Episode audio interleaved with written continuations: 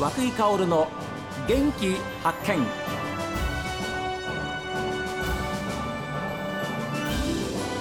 おはようございます。和久井薫です。和久井薫の元気発見。一日の始まりは私が発見した北海道の元気な人と出会っていただきます。今週は農業の話題なんですが音更町対馬農場の対馬明さんにお話を伺っています。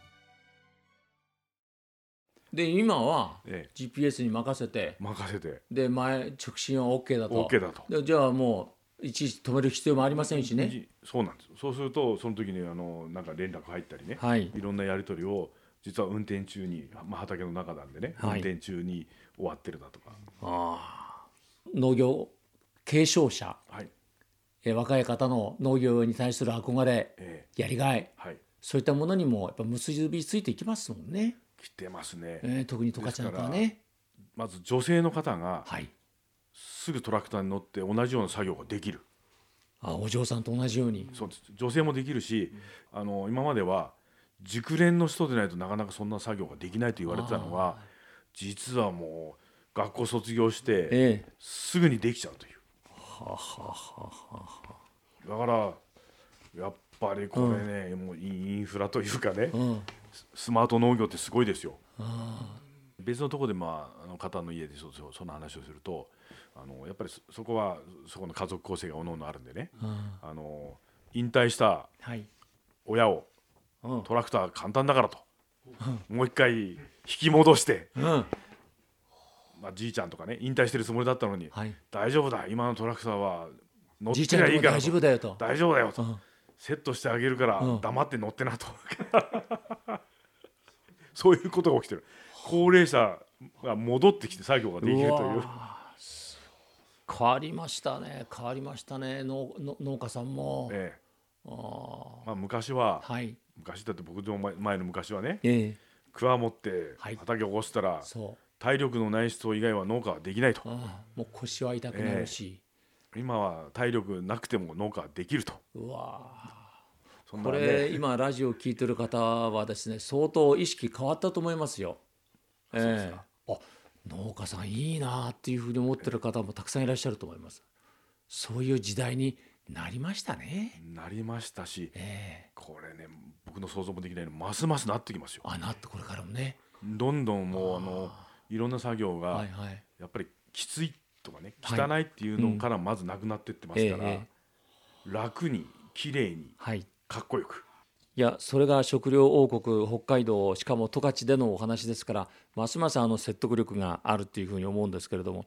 でスマート農業と含めてえ例えば6次化っていうか6次産業っていうかね。はい、いやあのーやってる人もいるんですが、ええ。正直あんまり成功してないと思います。あそうですかやっぱり。ええ、で僕が本当にあのいろいろ関わってて、ええ。今思ってるのはやっぱり農商工連携ですよ。農商工連携、ええ。はい。そうです。まあ我々はきちっといいものを作って、はい。加工するべき人がやっぱりそれはプロですからね。はい。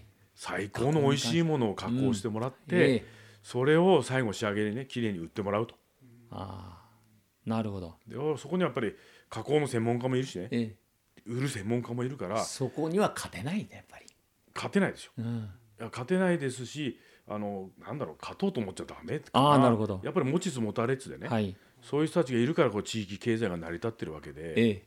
そうですそうです。それを自分がやるってなると、実はあの成功してる人たちを見ると実は第一次の生産の部門の力が抜けちゃってくるんあですよ。でなぜというと、123の6時間やって最後の末端で売った方がはい儲かるというのに気づいちゃって。うん例えば畜産の方がアイスクリームをやって、ええ。アイスクリームが順調になって売れ始めると、うん。搾乳の量を減らしてるんですよ。レストラン経営をやって野菜を作っててレストラン経営をやってて自分の野菜の羽品とかでなんとかでね、ええ。うまくレストランができててレストランがうまくなると、野菜作るのを減らしてって、周りの農家から野菜買い始める、うん本末転倒になっちゃいますもなんっねちゃってるんですよ。あそそううなんです。だから6時間が成功すると、ええ。実は自給率が下がり始めるという。あなるほどね。持ち場持ち場のプロがいるわけですから。そうなんですよ。やっぱそこはその人たちに任せてはい。自分の持ち場をしっかりと間違って。はい。作り上げるっていうことなんですね。そうです。なるほど今僕の結論は、はい。あの本当に十勝は何のためってねはい。全国民にきちっとした食料をはい。安全安心安定供給するのえも、これが十勝の仕事であってうん。ただあの農商工連協の6次化っていう部分はねえあのそればかりでさすがになんかこう PR 不足だっていうところでえはい。実はちょこっと直接加工したらこういうものもできますよってねこのなんだろうな PR の部分がちょこっとあるのが今その6次化の部分かなと。そうですか。PR ですよ。その言葉に流されてはいけないっていうことですね。今のお話は一つの継承になりました。私はそういうふうに捉えましたけど。あの農協職員がやっぱりに人参ジュース作りたいといいものできたと。じゃあ国ではね6次化の事業やるから農協で工場建ててやってくださいって言うんですよ。事業予算あったらね、だけどそんなに売れないっしょって。はあはあはあ人参専用の工場建ててどうするの、だからそれはいろんなジュースを作っている工場に委託してね、そこの工場では休みなく、うん。次のロット次のロットっていろんなジュースをやることによってそのプロの方が作った採算が合いますから、ね。はい。あの農業研修生の受け入れなどもはい。実際にやってらっしゃいます？はい、同職員のえー農業改良普及員の方がまあ学校で学んだ技術指導とかいろんな部分はええ。分かっていますが、はいはい本当の農家の感覚であったりね農業現場がどれほどのものかっていうのは分からないんでうち、に泊まっていただいてはい。彼らは技術とこれは分かってるんだね、ええ分かってるんですが実際の実務労働だったりどんな苦労とどんなことがあるっていうのを現場に実は一緒に寝泊まりして、その作業を一緒にやってもらってはあはあの実体験をしてもらってあ。なるほど。同職員もうん。受けております。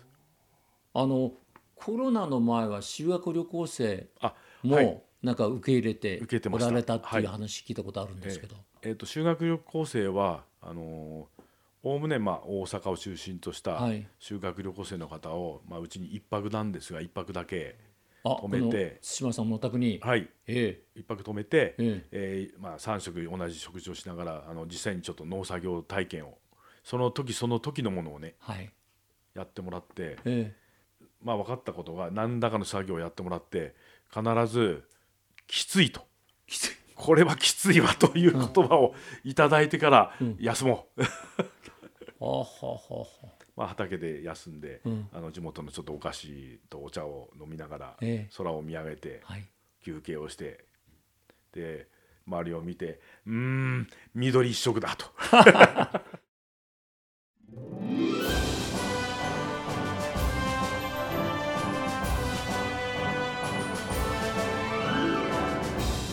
さあ皆さんからのメッセージはこちらです。メール元気アットマーク STV.jp genki アットマーク STV.jp ファックスは0112027290おはがきの方は郵便番号060-8705 STV ラジオ和久井薫の元気発見までです。この後は北海道ライブ朝耳です。今日も一日健やかにお過ごしください。